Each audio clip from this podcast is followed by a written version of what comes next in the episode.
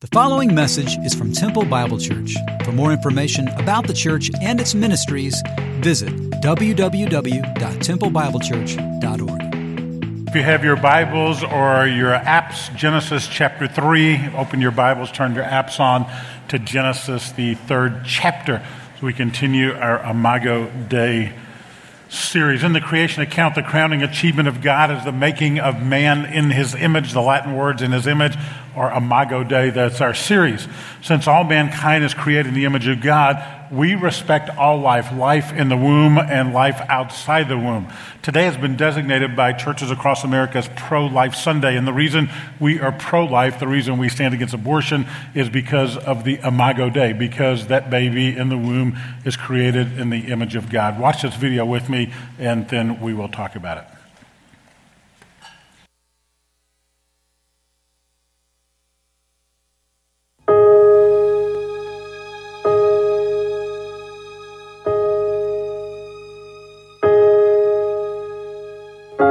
Is the creator of life. A Bible says, Before I formed you in the womb, I knew you. Before you were born, I stepped you apart. Jeremiah 1 5. For you were created, my inmost being. You knit me together in my mother's womb. I praise you because I am fearfully and wonderfully made. Your works is wonderful. I know that full well. My friend was not hidden from you when I was made in a secret place, and I was woven together in the depths of the earth. Your eyes saw my unformed body. All the days ordained for me was written in your book, for one of them came to be. Psalm 139, 13 from 16. For I know the plans I have for you, cares the Lord. Plans past for you, for not to harm you. Plans to give you hope in the future. Jeremiah 29, 11.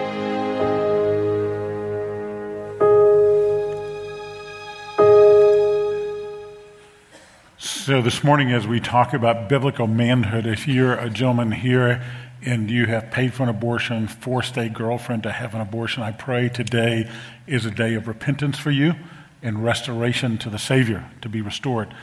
If you are one of our ladies here who has undergone an abortion in the past, many of you have dealt with that issue, some of you have not. I pray that you'll come to the Savior, seek His forgiveness for taking that life, and be restored to Him. And if you're a pregnant young lady here and uh, are contemplating what to do, let me encourage you if you'll come to me. We have families here who will lovingly adopt that baby and take care of that baby and be involved in the life of that baby. So if you're in that situation as a young lady, or maybe you're a young man here, your girlfriend is not here, and that's the situation, uh, would you see me? And I will make sure that that happens today. I'll make sure that that takes place. Uh, Hope Pregnancy Center, when you walked in, you received a bookmark. If you didn't receive it, you can get one on the way out. Uh, Hope Pregnancy Center is in our communities and an opportunity for us to serve in this area. The church has been silent too much and too long. Also, Concerned Citizens of Texas, a number of our folks are involved in that ministry. Uh, they are more active than, uh, or more publicly active in certain ways, and so there's an opportunity to be involved in that ministry. So I would encourage you to consider the reason we are pro life, the reason we do not believe in euthanasia is because of the Imago Dei, because that life is precious in God, made in the image of God, created by God, and therefore we value that life. And so there are those in our community right now, our community of believers here, that hurt because of this, and so we intercede for them and for one another. Amen? Amen. Now, I pray that you'll find a way to be involved in this great cause. Um, and since all of mankind is created in the image of God, we are pro life. We are not proponents of euthanasia. And since all mankind is created in the image of God, we respect all people, regardless of gender, race, ethnicity, socioeconomic, or cultural backgrounds, except for Aggies and Longhorns.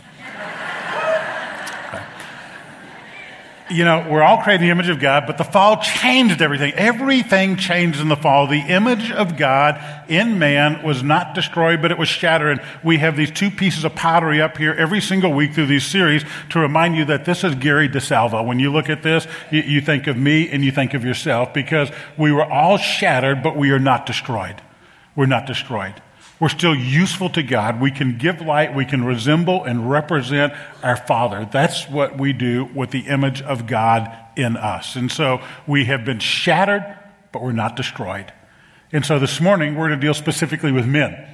Actually, we're going to deal with men and women at the beginning of the sermon, and then I'm going to look at three things specific to men. So I understand we ran out of bulletins a long time ago. We'll get more printed. So if you happen to have one of those, I'm going to give you the answers now. You can write them down because some of you obsessive compulsive. I'm not going to get to the end, okay? I'm telling you right now, we're, we're limited. And I, so uh, we're going to look at man as protector man as provider and man as pursuer. So if you look at the bottom part of your outline, we're going to look at that. The restored man is a man who uh, is a pro- pro- protector, provider, and also pursuer. Now, ladies, I want you to hear me. I'm not saying you do not protect, okay? I'm going to say that at the beginning. I have seen National Geographic on mama bears. You protect. I have also seen mama bears on baseball fields, in churches, in schoolhouses. I have seen mama bears. I've seen my wife be a mama bear to our kids, and for that I am grateful. So uh, I, I want to clear that at the beginning. I understand stereotypes. I understand all the issues, not all, I understand issues of gender identity in our culture right now. So uh, there's some landmines I could step on. So uh, would you pray for me and for our guys that will be preaching over the weeks ahead? Next week, you've got a real privilege. I, am got, when I heard that thing on the men's conference, I realized I've not registered for the men's conference. That's awful. The pastor hasn't registered. I apologize. I'm going to do that. I'm gone. Next week, you have Charles Cooper here, and he's going to speak on marriage. And so, uh, if you are with us at the men's conference, I, I, don't know the dude there, but I'm going to tell you, Charles Cooper is going to bring home the goods. People ask me on Sunday, "How you doing, Pastor Gary?" I said, "I don't know. Let me know after. I think it's pretty good, but you let me know after." I'm going to tell you a week ahead of time it'll be good. Okay, Cooper's here, so uh, you'll enjoy him. So, understand stereotypes, understand gender, gender issues. Um, so, let's pray together. Father, we intercede on behalf of men and women who have been involved in abortion. We recognize choices were made, many regrettable choices now that they've come to know Christ. There are young ladies and young men here who struggle with that right now. Father, I pray blessing over them and forgiveness for them. Father, there may be a pregnant young lady here or a young man who found out his girlfriend or significant other's pregnant. God, would you allow them to choose life today? Life because of who you are. And Father, would you guard my words and would you teach us today about who we are in you and how men and women can be redeemed and restored in Christ's name? Amen. when God created man and woman, he created us in his image, but he created us very different. Amen. I, I, mean, I love the fact that my wife is different than I am. Bev is down here. She brings femininity and a feminine touch to our household, to our home that I do not have, I do not see, I do not experience, and I am grateful. So most of the time, uh, those differences or uh, blessings, sometimes they can be frustrations. Can be frustrations. Uh, we are different. Physiologically, our makeup is different. Emotionally, our makeup is different. We're, we're just different. And you're saying, Gary, well, give me some examples. Well, let me, let me do that. Uh, some examples of how we are different. Um, when, if Laura, Suzanne, Deborah, and Rose go out for lunch, they will call each other Laura, Suzanne, Deborah, and Rose. If Mike, Charlie, Bob, and John go out, they will affectionately call one another Fat Boy, Godzilla, Peanut Head, Scrappy, and not be offended at all. Okay? I get amen out of that, guys? I, I mean, you know, call me which one. My nickname in college was Fat Boy. That's what they called me, okay? Uh, I, I, was, when I ran the 40, I was so slow they didn't pull out a clock, they pulled out a calendar. I mean, it took me forever to get down there. So uh, that's, that's what it was. Um, a difference between men and women. A woman marries a man expecting he will change, but he doesn't. Doesn't happen. Uh, a man marries a woman expecting that she won't change, and she is always changing. always. I, and I love that about my wife. It frustrates me at times, but most time I love it about her. Um, a man has seven items in his bathroom a toothbrush, a comb, I've only got six, uh, a razor, shaving cream, bar soap, stack of magazines, and a towel. The average number of items in a woman's bathroom, 337. It's like a jungle in there trying to get in and out of that thing. Like, what is all that stuff for? And one day I, I, I, I watched Bev do something, and uh, she was using this contraption here. now, to me, that looks like an instrument of torture. How many of you ladies, how many of you ladies used one of those this morning? Let me see your hand. I can tell the difference from up here. With one eye, I can tell. It was absolutely amazing. I mean, it's remarkable how that eyelash is so curly right now. Um, so here's what I'm going to do. Okay, here's the stereotype part. So, ladies, here's your opportunity. I'm going to tell you uh, some advantages of being a man in two weeks when I'm back, I'm going to talk about, uh, I'm going to address women. So, ladies, this next week, I, I, need you to send me emails next two weeks about reasons why it's better to be a woman, okay? Since I'm not one, I can't do that, but you can, so send them to me. So, but I'm a dude, so here's the reasons why it's an advantage to be a man. You can be showered and ready in 10 minutes because you don't have to shave below your neck and everything in your face stays its original color. I mean, really, we, we, get in and out, and uh, Bev, well, it takes a little time. Um, reasons to be good, good to be a man. You can watch a game in silence with your buddy for hours without thinking he must be mad at me. this afternoon, sit your wife next to you, don't say a word for three hours and see what happens. I mean, it doesn't work that way, does it? I mean, that's just not the way we're wired. Uh, you can go to the bathroom without a support group. and every man says, Amen. I, I, I don't want to know what happens in there. I really don't want to know. It's like, sheesh. Another reason why it's better to be a man is uh, your pals can be trusted never to trap you with, so, babe, you notice anything different? you know, Bev looks at that. I start praying, God, tell me what it is. Tell me what it is. I start new new hairdo. No, that's not it. New blouse. It's sometimes new shoes. Probably that's what it is. And and I say, babe, you got to help me. I got one eye. You got to tell me what it is. I can't see it. Okay. But we're different. I mean, we are different, and, and, and it's great that we're different. Viva la difference. I love that my bride is different than I am. Just love that. Love it in every aspect of it. Sometimes it's a frustration. She gets frustrated with me, I with her at times. So, ladies, send me your ideas. Why is it better to be a woman than a man? Here's the challenge we're different, but God has called us to be one. For this reason, a man shall leave his mother and father, cleave to his wife, and the two become what? One. And so that's the battle. Now, Adam and Eve, they had it better than us. I mean, Adam could really look at Eve and say, Hey, babe, you're the only one for me. I mean, he could, he could look at her and say, Hey, babe, all these other guys around here, they're a bunch of animals. He could say that. Okay? Uh, but, but, but think about it. They're in the garden. There's no sin, no selfishness, no anger, no abuse, no shame, no blame, no mother in law to be compared to, ladies. I mean, it's perfect, isn't it? It's perfect. But then something happened. Sin entered the world. And now there is sin, there is selfishness, there is manipulation, there is anger, there is blame, there is shame, there are mother in laws, and, and all that happens. And the battle to become one is a struggle. And not only in marriage, if you're a single person out there, in every relationship, in the church. Because, you know, when Jesus is praying the true Lord's Prayer, you know, most people say the Lord's Prayer is Our Father who art in heaven, hallowed be thy name, Matthew chapter 6. That's not the Lord's Prayer, that's the disciples' prayer.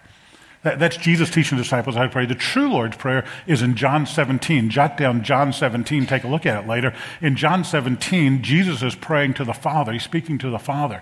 And in John 17, verse 11 and 22, 11 and you double it 22, John 17, 11 and 22, Jesus prays the same thing. He says to his Father, He says, Make them one, referring to the disciples and us, make them one as we are one. Now, how are God and the Father one? They're part of the same Godhead, part of the same Trinity, part of the same person. And so here's the battle, not only in marriage, but in relationships as brothers and sisters in Christ, relationships as friends, relationships as husbands and wives. We are called to be one. And so we struggle in marriage and we struggle in church. We struggle. It's because sin entered the world, the fall came, and we have, we have selfishness, we have sin, we have shame, we have blame, we have manipulation, you name it, in every relationship, we have it. So the Imago Dei has been shattered. Can it be restored? Can it be restored? Can be restored in you, restored in me. And if it can be, how do we, how do we start with that? And that's really what I want to spend the first few minutes of our message talking about today. I, I want to talk about man and woman being redeemed. You see, when the fall came, Satan achieved his purpose. His purpose was to separate man from God, and his purpose was to separate man from woman. And so look up here for one second. We cannot be right this way as husbands and wives, as sons and daughters, as moms and dads, as friends, as, as uh, brothers and sisters in Christ. We cannot be right this way until we are right this way with the Father. Otherwise, I can stand up here and just teach you five ways to improve your marriage, six ways to be a, guy, a, a good man, and seven ways to be a 21, 21st century woman. That's just behavior modification. What we're saying is we have a problem that we can't fix. The problem is sin.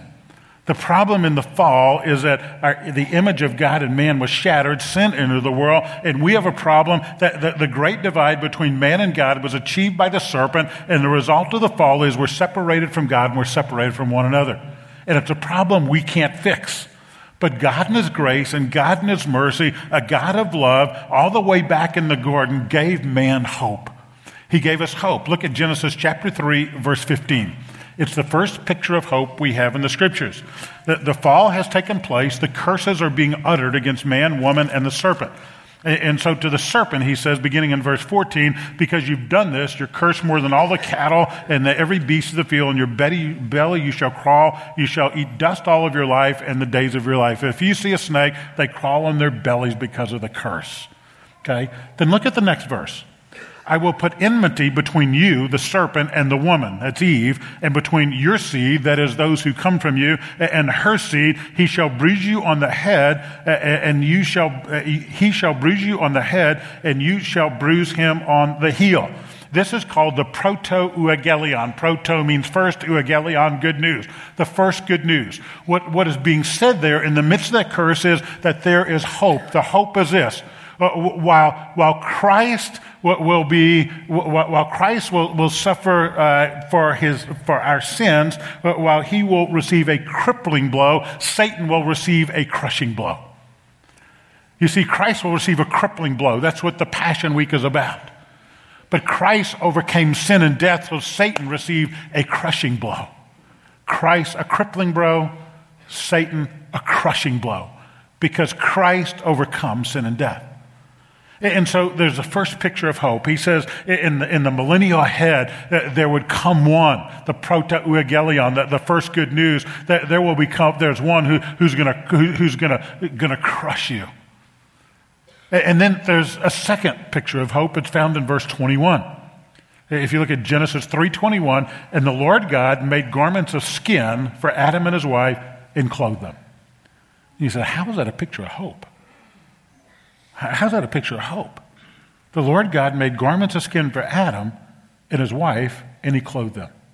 Well, when Adam and Eve fell, it says they were shamed and naked, and they covered themselves. What did they cover themselves with? With, what? Leaves. With leaves.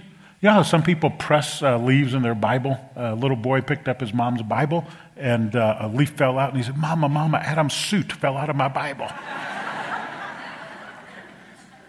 So Adam took a lifeless, inanimate object and uh, used it to cover he and Eve. God took a life filled, animate object, sacrificed it, and made a covering for Adam and Eve. Do you see the difference? Blood had to be shed. The Father shed the blood of an animal to cover Adam and Eve. And so, my friends, when you read about the, the sacrifices in Leviticus, you read in the first chapter of Leviticus, the first, few, first seven chapters, you read about the Levitical system, and you read uh, for the individual, he brings a sin offering, he brings an animal, the animal blood is shed. God shed blood in the garden to cover Adam and Eve. That the blood is shed in the sacrificial system. When you bring a sin offering, you bring an animal, the blood is shed. Then on Yom Kippur, Yom is a Hebrew word for day, Kippur, atonement. On the Day of Atonement, Leviticus chapter 17, the blood of a goat is shed. It's placed on the mercy seat by a high priest chosen on that day, and the sins of the nation are postponed until the true shedder of blood would come. And so, sin offering, you have individuals' uh, uh, atonement through the blood. Yom Kippur, you have the offering of blood for the nation for another year, and they celebrate it annually. And then you look at the cross of Christ, and you see the ultimate shedding of blood for our sins. It's what Yom Kippur, the Day of Atonement, look to. It's what we look back upon, and we recognize it's through the shedding of blood, through the sacrifice that's made, that there's the hope and the possibility of restoration in Jesus. That's what the Savior has done for us. That's what He's done. God took the life of an animal. A death occurred so that Adam and Eve, so their shame could be covered. That is grace, and that's what He's done. That's what he's done for each of us. The Day of Atonement, one year, the sacrificial, every year for the nation, uh, the sacrificial system would be a continual shedding of blood for the individual. And then ultimately, the cross, the blood of Jesus, is the ultimate covering for guilt and shame. And through that, we can be redeemed and we can be restored through the cleansing of sin. That's called expiation in theological terms. But God does more than that. He didn't just forgive us, He does more than that. He gives us His righteousness. In Romans chapter 5, verse 19, for it's through the one man's disobedience, that's Adam's disobedience, many were made sinners. All of us became sinners. We were in Adam. When Adam fell, we fell. Even so, through the obedience of one, that is Christ, many will be made righteous. It's through the blood of Christ that we are made righteous. He not only forgives us of our sins, but he gives us his righteousness. In 2 Corinthians 5.21, he made him who knew no sin to be sin on our behalf so we might become the righteousness of God in him. Well, we are now clothed in the righteousness of God. And you say, Gary, what does that have to do with biblical manhood and womanhood? Everything. If you look at the word righteousness, scratch off the E O U S N E S S if you understand what that word means. It means right. It means to be made in right standing before God, not just for eternity, but right now as well. And so here's how it applies to biblical manhood, womanhood. Because the righteousness of Christ has been given to me, I no longer have to live in sin, walk in sin, walk in selfishness, walk in not caring. But now I, I can love as Jesus loved. I can serve as Jesus served. I can care as Jesus served. I can live out the life that Jesus has given me in his righteousness. It's called imputed righteousness. He has imputed, he has given to us his righteousness, and therefore we now have the power to live as new creations in Christ. Old things pass away, new things come. We are redeemed, and our lives are changed. Amen? But I've got a problem. Even though all that is true, and that's the baseline, that's where we got to start, that's the foundation. Otherwise, it's just behavior modification, how to be a better person. But Jesus gives us a heart transformation. But I got a problem. Even though I'm redeemed, seek to walk with Christ, still I hurt my wife. Most of the time it's very unintentional. Occasionally it's intentional. I'm a sinner, just like you're a sinner. Most of the time it's unintentional, sometimes not. Sometimes I'll pop off and say something I shouldn't say. Um, I, I, love, we love our grandkids. We get as much time with our grandkids as we can. That, they were with us sometime last year. I was responsible for getting them to bed, and, and, and we've got six grandkids, uh, 10 and under. And so when they're together, you remember going to grandpa's house? I, I mean, you get rowdy with the cousins, right? I mean, you're all together, you're hanging out, they're sleeping in one big room, they're rowdy. It's my job to quiet them. And you know how it goes. You water them, you de-water them, you water them, you de-water them. And I, I mean, you know, the, the, youngest ones especially, they're back and forth. You read them a story, they want to hear more. And, and finally it's time, okay, that's it, guys, you're going to sleep now. And so, so I, I leave the room up there and uh, they had to be loud because I'm deaf. I mean, so, so I hear them. So it's my job to quiet them down. So I got back there, okay, guys, time to be quiet. Time to go to sleep. What do, what do little kids do after grandpa does that? I mean, they start giggling and you walk out. And so hear him a second time, and I, am not a screamer. I go back in a third time, and, and I go like, okay, guys, it's time to go to sleep. It's about as loud as I get. I'm not a screamer. And so me and their little eyes begin to bug out. They knew they crossed a line right there. And uh, I just lost my patience. I'm sure I'm the only grandfather and father in here who loses their patience on occasion. I mean, I don't want to be that guy. But it happens. I fail, I struggle. It's a story of a grandmother. It's a great story. Um, she put her grandchildren to bed and uh, she changed into some old slacks, a droopy blouse that was paint stained, uh, proceeded to wash her hair, take her makeup off. She heard her grandkids get more and more rambunctious. Her patience finally grew thin. She threw the door open with a towel wrapped around her head, no makeup. She stormed into the room. She put him back to bed with a stern warning. As she left the room, her three year old granddaughter was under the covers trembling and said, Who was that person? in spite of all of our efforts to walk with Christ, honor Christ, as redeemed men and women, we still struggle. So, what do we do? What do we do? Let me stop for a second. Some of you are struggling right now in your marriage, and some of you are struggling in friendships and relationships with brothers and sisters in Christ. And some of you are struggling with maybe me as a church leader. Some of you are struggling with others, and part of the problem is you're not redeemed. You're not redeemed. You know about Christ, but you've never truly come to Christ as far as accepting the forgiveness he offers. And the issue is not fixing your marriage and fixing your friendships, the issue is your heart. And so I would be remiss if I didn't tell you the foundation to everything we're talking about is you knowing Christ as your personal Savior, trusting Him for the forgiveness of your sins, and then you're a new creature in Christ. All things pass away. You can live in the righteousness that's on the screen before you in right standing, living rightly before God, not based on your strength, but based upon His grace. And that's how you become a restored, a redeemed man and woman. And so we look at that. So you struggle like I struggle. We have this redemption, but we battle. And so, uh, what's the solution to that? The solution to that, uh, uh, uh this is the struggle Paul had. I have that same struggle. The good I want to do, I don't do, etc. Uh, so here's a solution. We need to be renewed. Not only do we need to be redeemed, we need to be renewed. We need to be renewed. So uh, we've been redeemed, but daily I need to be renewed. Romans 12, 1 and 2 says this. Therefore, I urge you, brethren, by the mercies of God, to present your bodies as a living and holy sacrifice, acceptable to God, which is your spiritual service of worship. And do not be conformed to this world, but be transformed by the renewing of your mind, so you may prove what the will of God is, that which is good and acceptable and perfect. Those are two of the first verses I ever memorized in the spiritual life, right there. Because I recognize the importance of me daily being a living sacrifice to Christ. And so, for me to be the husband that Bev needs me to be, I need to renew myself daily. Not daily, but hourly. Not hourly, but sometimes by the minute. And so, you know, I don't know how you do that. I am a creature of habit. I'm a creature of habit. Some of you think I'm weird because of that, and that's okay. I think you're weird because you're not. Okay but I'm a creature of habit. I go home the same way every day. I mean, I, am just, so for years, uh, when I would leave this place, I would go play basketball at, at the boys club. 18 years I played basketball. So there's an Albertsons next, it used to be Albertsons, the boys club over there. I'd turn my radio off at Albertsons and I'd pray, God, help me to be a man who ministers to the guys I'm going to be with and uh, help me to play really well today. No, I didn't say that.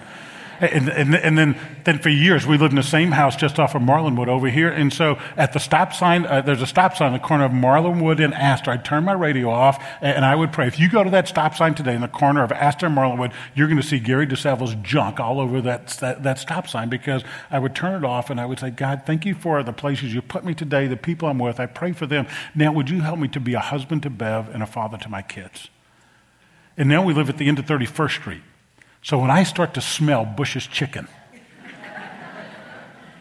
first of all, I start to salivate because I'm trying to lose weight and I can't eat Bush's chicken, and I love Bush's chicken. So, uh, but, but when I get there, I turn the radio off every time, and it's a reminder to me to pray. Mom and dad are at the house, Bev's at the house. God, would you help me to forget about the cares of here and know what to share with my bride, and then help me to be the husband and, and uh, son I need to be to them?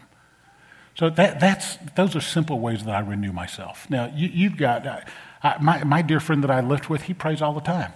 Ann Murkison, who was Bev's mentor, we, would be driving along. You remember what Ann would do? We'd be driving along, and Ann would just break out praying. Just break out praying. She'd see something on the, on the side of the road, or maybe an ambulance coming. Every time an ambulance came, she prayed prayed for who, who was in there or who was, they were going to get. And, uh, and, and, she taught us how to renew ourselves all, all, the time. And so I don't know how you do that. The biggest problem with a living sacrifice, Joel Solstead, Joe Stoll said, was that living sacrifices can crawl off the altar. I do it and you do it. I need to be renewed daily. So, biblical manhood and womanhood, the foundation is redemption, being redeemed. Continual renewal is the way we live it. Now, I'm going to share with you the three points that I want to make. I've got 10 minutes left. I've got three points I want to make. We, th- this is specific. I, I want to talk to men. Okay, I want to talk to men. We've got the baseline established. Men, we are designed by God to be protectors, providers, and pursuers. Protectors, providers, pursuers.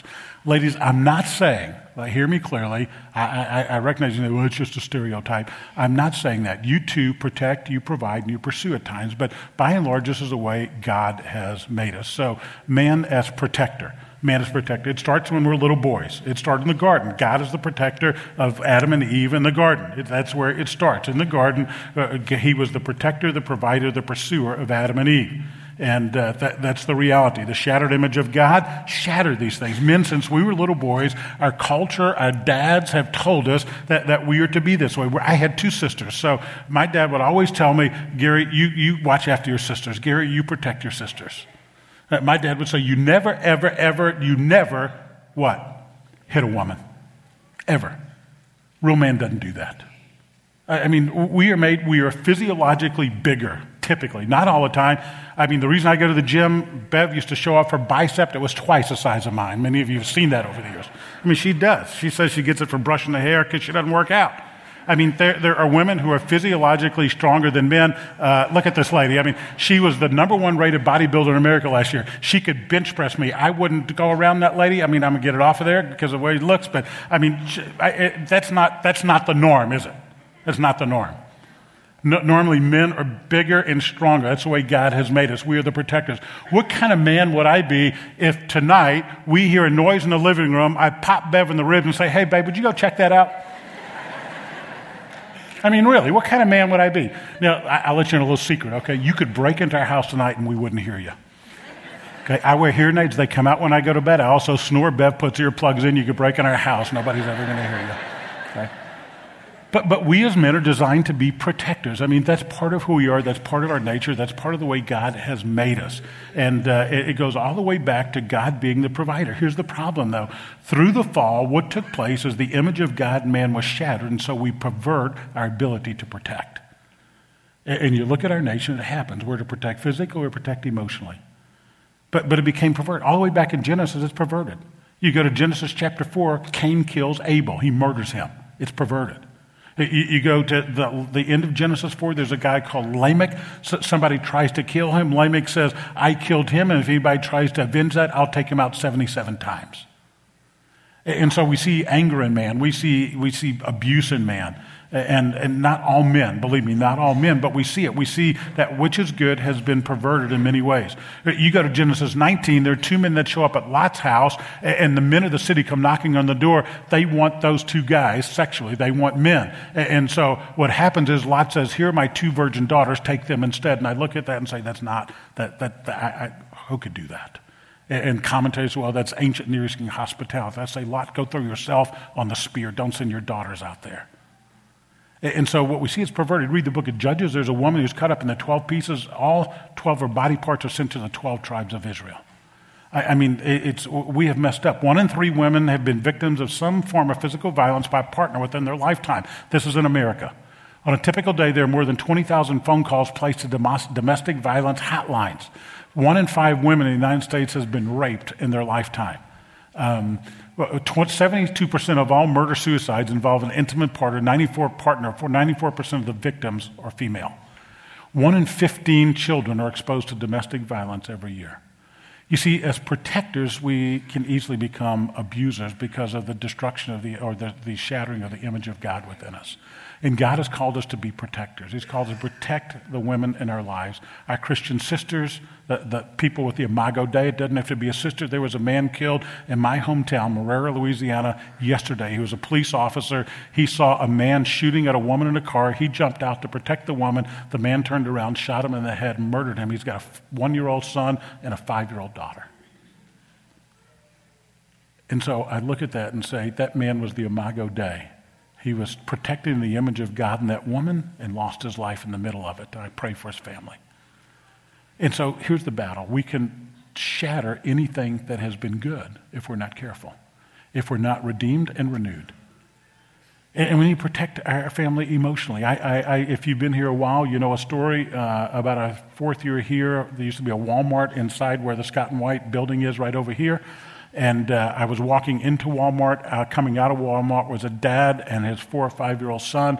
And I don't know what happened inside that Walmart, but I'll never forget the words I heard coming out of that man's mouth to that boy. He said, I wish you'd never been born. Whew. You're called to protect, not abuse. And there are godly men in this room who protect their wives and their kids and their Christian sisters. If you got one of those guys next to you, this is a great time to reach over and give them a hug, and you can kiss them right now. In church, last time you kissed in church was your wedding. Go ahead, give them a hug. You got a dad here who protects and leads your family. You, want, you, you go stand and give him a hug. I mean, it's okay. I mean, if he's doing that, you be grateful for that man. And guys, as men, let, let's, let's not let's do what God has called us to do. We are to be like Christ is to the church. Husbands, love your wives as Christ loved the church and gave himself up for a sacrificial responsibility. Secondly, we're not only to be protectors, we are to be providers. The curse given to Adam in Genesis chapter 3, if you look at it very carefully, it has to do with work. The curse to woman had to do with bearing children. The curse to man is work. This is not a commentary on should women work, not work. It's a commentary on the curse given to man who is made to work. And it says in verse 18, both thorns and thistles it shall grow for you regarding the soil, and you shall eat the plants of the field. By the sweat of your brow you shall eat bread till you return to the ground, because from it you were taken, and from it you will return. And what the scriptures are teaching there is that work took place before the fall. If you look at Genesis 2.15, they were given the command to cultivate the garden. They worked in the garden in total perfection. There were things to do, cultivate. But after the fall, work became labor work became labor. That's what he's saying. And now you've got thorns and thistles to deal with, you've got issues to deal with, and it's just not the way it used to be, and it's not the way God made it to be. But sin came into the world, it was shattered, and so now there is a struggle. And so, man as provider. And the culture speaks to us as men. The culture says, hey, a real man does this for his family. A real man provides, you know, this kind of car. A real man provides this kind of vacation. A real man provides this kind of house. A real man provides, you fill in the blank, whatever it is. And so the result is we as men either find our significance through work or we measure our worth through work, and our identity should be in Christ, in Christ alone. But it's a struggle. We went to camp one time. Uh, we were speaking, Bev and I, at Pine Cove. The ground rules for the week is men, you cannot tell another person what you do for a living. You try and be around a bunch of dudes for a week and not talk about what they do. We so identify with what we do, we get our significance, security, and our worth from it. And our security, significance, and worth is because we are clothed in the righteousness of Christ. That's what it has to do with this. It's not what I do, it's who I am in Jesus. And so the point is, we are responsible to provide. However, that takes place, we are responsible to provide. How do restored men provide, redeemed men provide? First of all, you recognize the true provider as God. In the garden, God was the one who provided. And so we recognize we don't worry about what we're going to eat, drink, wear. The Gentiles do these things. The Heavenly Father knows what you need. Seek first the kingdom of God and his righteousness. Everything shall be added unto you. So don't worry about tomorrow. If you're a man and you're always worried about tomorrow, he says, trust me, God is the provider. Secondly, a restored, redeemed man who, who was renewed recognizes he works not for a a master, but he works for the master. So when you go and punch that time clock or check in or open the door for that business or show up to take care of patients, whatever it is you do, you do it heartily as unto the Lord. And so we are those who protect, we are those who provide. Uh, finally, the last blank on there, I'm not going to go to it on the screen because I've got a video in between I want to conclude with. We are to pursue. We're to pursue. In 1 Corinthians 11:3 it says God is ahead of Christ, Christ is ahead of man, man's ahead of woman. That has nothing to do with superiority and inferiority. It says God is ahead of Christ. They are one. It has to do with functional position. And so I am in no way not saying I'm superior to Bev because I'm a man and she's a woman. What that scripture is saying, headship, that is kephale, the Greek word that's used there, is that I am to function as God the Father functions with Christ and Christ with God the Father. Bev and I are to function. I've been given the responsibility of headship within my family. 1 Corinthians 11 3. And also it says in 1 Peter 3 7, Husbands, live with your wives in an understanding way as with a weaker vessel, granting her honor as a fellow heir of grace, so your prayers may not be hindered. I'm supposed to have a PhD in bevology. Okay? I'm to know this woman inside and out, what she loves, what she hates, what makes her laugh, what makes her cry. I am to be a student of my wife every day of my life.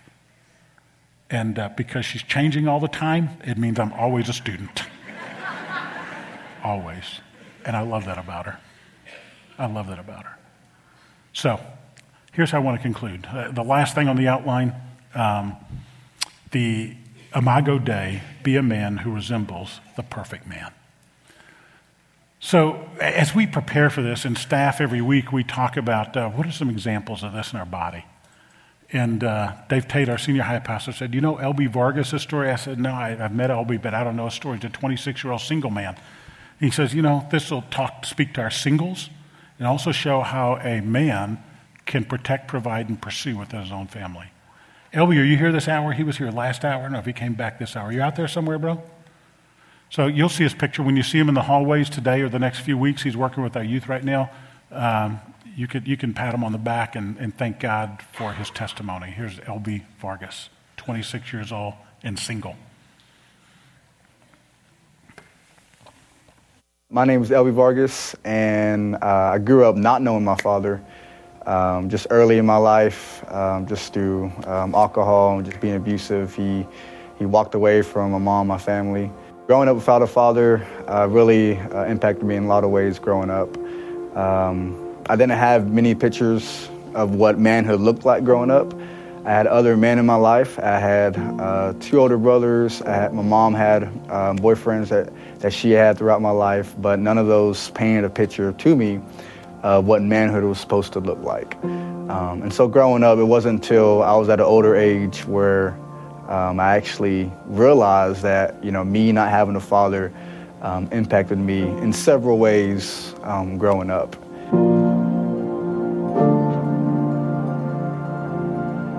So when I think of uh, manhood restored, think of a man who loves God, a man who's willing to um, love his family, love his love his kids, love his wife, and also too as well just uh, being a spiritual leader in his home um, and whether that's um, you know just praying for his family, leading his family, um, whether it's in, in, a Bible study or something. Uh, but somebody who has leadership and somebody who has a vision for his family and somebody um, you know who, who loves his family, loves his kids, loves his wife, just as Christ loved the church.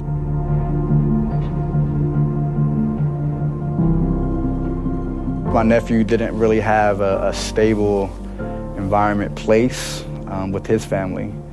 Um, and so, you know, my mom had him for about a year. She pitched out the idea to me if I wanted to take my nephew, Christopher Hymason. Honestly, it didn't, didn't take me too much time to think about it. Being this role model and being this person to him uh, was, was somebody that he needed in his life. And honestly, for me at 26, I mean, this is something that that I've been preparing myself for once I, you know, I get married, once I, you know, have a family and stuff like that. And so I, I, was, I would always tell myself that I think it's something that I'm ready for. And most importantly, this is what my nephew needed in his life because I know how it feels like to grow up without a father, to grow up without um, a man in your life who, who loves you and wants to show you what it means, it looks like to be a father. And just seeing that, seeing that growth in him, um, that's slowly happening, um, is just a blessing to see. And it's a blessing just to see, just to know that, you know, I'm responsible for this person. I'm responsible and, and building him up into the man God wants him to be. Redeemed, renewed, protector, provider, pursuer. L.B. Vargas. Amen. So, guys, it's not about the pickup we drive. It's not about being able to throw a ball. It's not being able to have a certain handicap on the golf course. It's not about being able to hunt and fish. It's not being able to bench press 300 pounds. It's about being a man who imitates the perfect man, Jesus Christ. Thank you, Father, for that privilege. We honor you. We love you. We adore you. And we pray in your name. Amen. Bless you.